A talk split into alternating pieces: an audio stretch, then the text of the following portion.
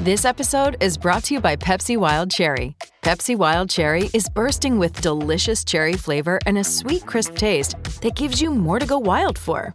Getting wild may look different these days, but whether it's opting for a solo Friday binge watch or a big night out, everyone can indulge in their wild side with Pepsi Wild Cherry. Also available in Zero Sugar. So grab a Pepsi Wild Cherry and get wild. Tell you what, there's a lot that you need to know on the Oilers and the Elks because both teams going now. Training camp started today for your Edmonton Oilers. The Elks have another big game coming up on Friday as they will take on the BC Lions. We will talk about both the clubs tonight as we take you through Inside Sports. Blue Jays looking for another win against the Yankees. In fact, the Blue Jays looking for their fifth consecutive win, and they lead the Yankees 1 nothing. 1 nothing for the Blue Jays in the top of the eighth. They very uh, swiftly played and obviously low scoring game. Bichette has the uh, RBI for the Blue Jays. Uh, Kiermaier scored the run. That was back in the third inning. So uh, the Blue Jays trying to get another victory there. They are in a wild card spot, the second wild card spot, half a game up on both the Rangers and the Mariners, who are tied for the final playoff spot in the AL. So hopefully the Blue Jays can uh, close this out in short order, and we can let you know about it as we move along tonight on Inside Sports. All right, so Here's what I can tell you. The uh, Oilers had their uh, medicals and physicals today. Probably heard Stoff talking about it. Mattias Ekholm has a hip flexor, so he's going to miss the first few days of uh, training camp. Of course, we're not going to see Sam Gagne in the uh, preseason as well as he gets over the hip surgery from the summer. They uh, start the on ice sessions tomorrow, a game already on Sunday. It's a four o'clock start at Rogers Place. Oilers against the Jets. We'll have the face-off show starting at 2:30 here on 6:30 CHED, and they are getting right into it in the preseason. Five games in seven days to start it off for the Edmonton Oilers. Of course, they're all here on 6:30 CHED. So uh, we heard from several players today. Uh, Ken Holland who's the GM, not a player. Yes, I realize that. The uh, the GM and president of hockey operations, uh, Jack Campbell spoke. Stuart Skinner. Uh, you had Evander Kane and uh, Mattias Ekholm uh, taking some questions as well, and of course you had two Oilers legends. Uh, give their thoughts about being this year's inductees into the Oilers Hall of Fame. That game in a little over a month when the Oilers play the Rangers at Rogers Place. Doug Weight and Charlie Huddy. So uh, we're going to hear from them as we move along tonight as well. This always leads to some interesting discussion. The the the gentlemen who are already in the Hockey Hall of Fame were automatically inducted into the Oilers Hall of Fame. They started it off last year with Ryan Smyth and uh, Lee Fogolin, and now this year, uh, Doug Weight and Charlie Huddy. So for fun, 780-496-0063, who should be next?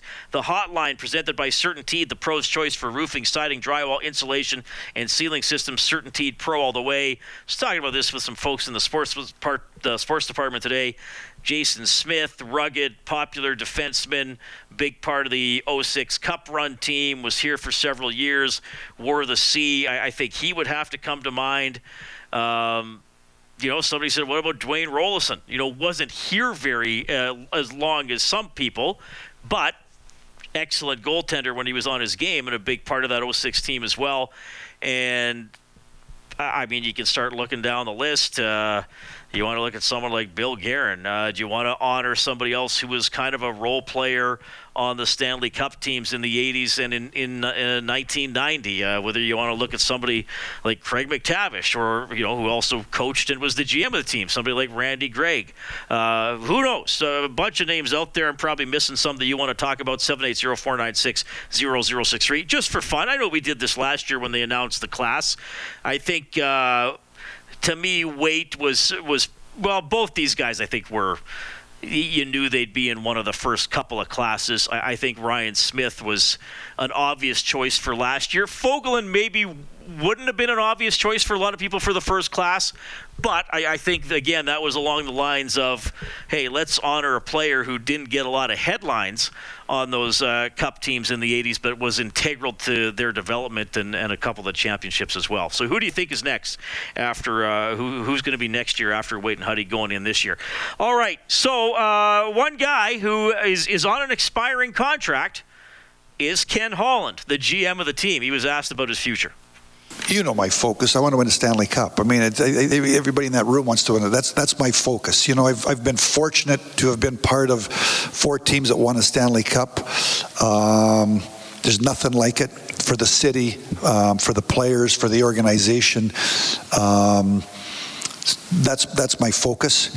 Uh, I'm not, you know, I'll worry about me near the end of the at the end of the year. Uh, everybody knows how old I am. Like I, I, had the green banana joke, you know, here last year in in, in May.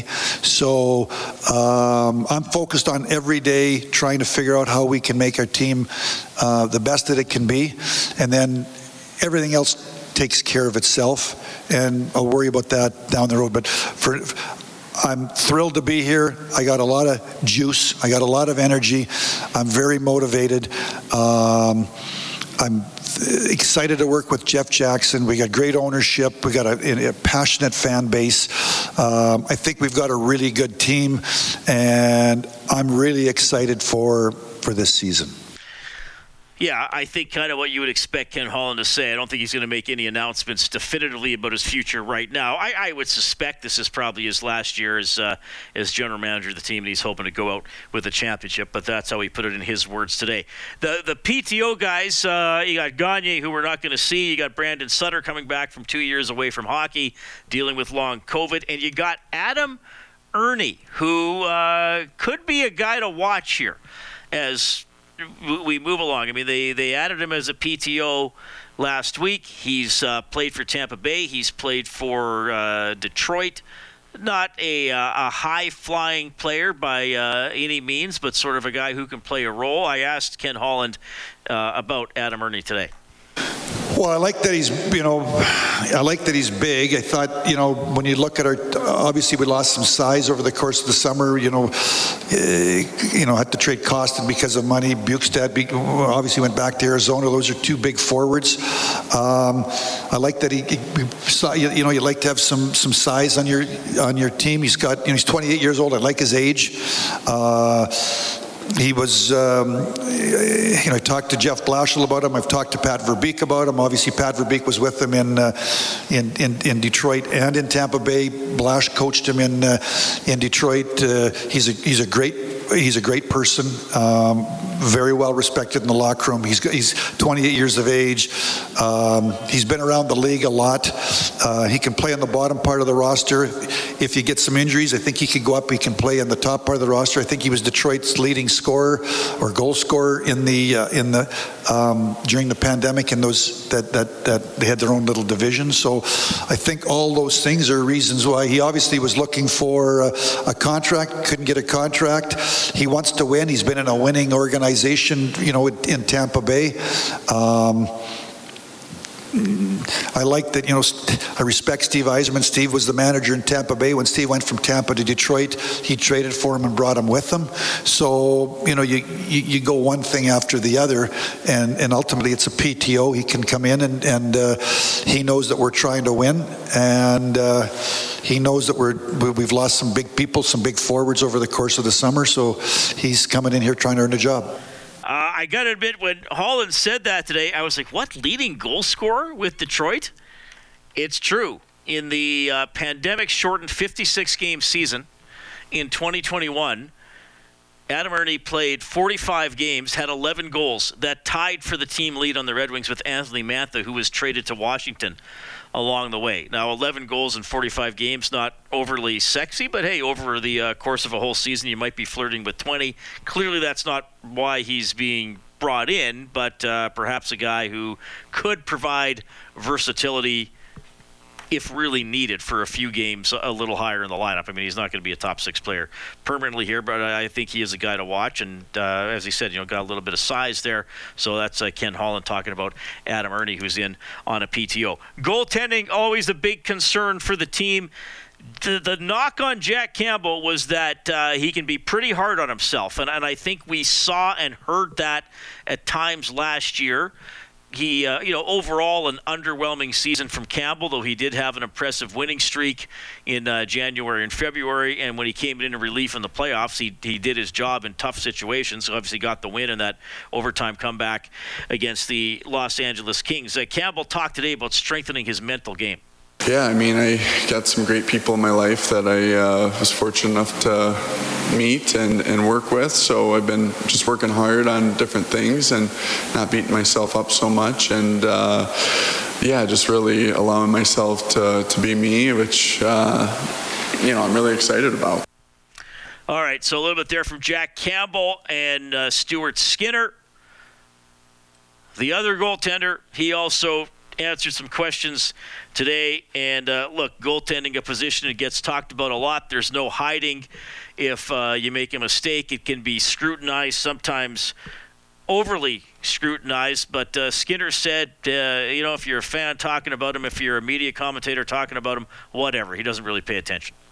It doesn't really matter what, what they say. I think uh, uh, what matters is kind of what's going on with me and Jack and the rest of the team. Um, it's a team game. Uh, a lot of parts go into defending, a lot of parts go into offense, and uh, for us to just be a tight team and work together uh, every single day and get better every day, I think that's going to be uh, the most important thing. Um, but yeah, I mean, uh, that's the name of the game, though. I score score more goals than the other team, you end up winning, right? So. Um, i will definitely do uh, do my best to, to do my job all year.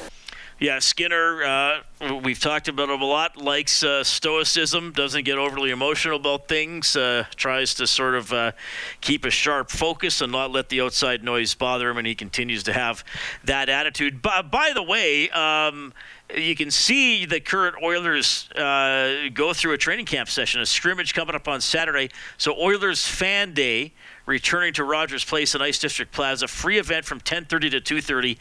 This is on uh, Saturday. This is on Saturday, and there's going to be a hot stove interview with uh, Brett Kulak and Cody Ceci from the Oilers.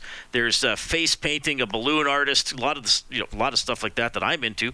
Uh, a skill testing hockey zone for the kids in Ice District Plaza, all that uh, kind of stuff. EdmontonOilers.com/slash fan day to get all the details. But that's cool. Kulak and Ceci now going to be part of that uh, hot stove. I know a lot of fans happy today to see Doug Weight and, uh, and Charlie Huddy, the inductees this year's class for the Oilers Hall of Fame. Doug Weight, uh, you know, part of an Oilers team that often was a, a, little bit undermanned, you know, no salary cap, and the Oilers were outspent by a lot of big boys in the league, but it didn't prevent them from upsetting Dallas in 97 and Colorado in 98.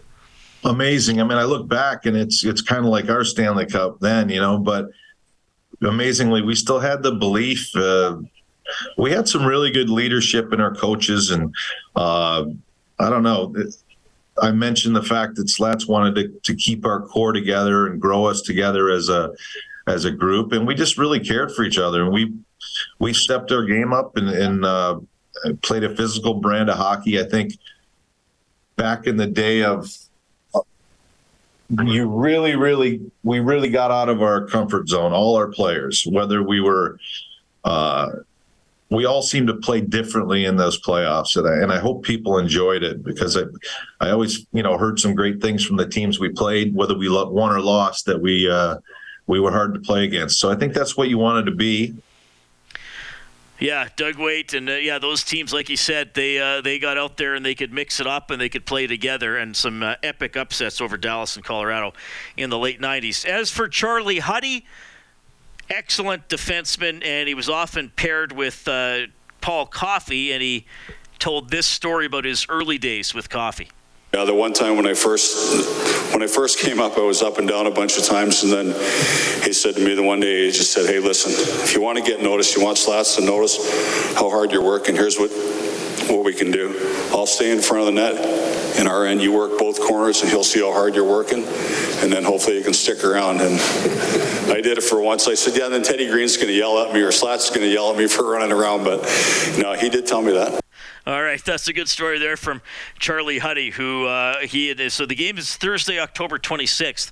It's the home game before they go outside to uh, play the Flames in the Heritage Classic at Commonwealth. 780-496-0063. You can also email InsideSports at 630ched.com. Logan sent me an email. He says, Hi, Reid based on my childhood, I idolized Tommy Salo, but I think Roloson should get into the Oilers Hall of Fame because we wouldn't have gone to the Cup final without him.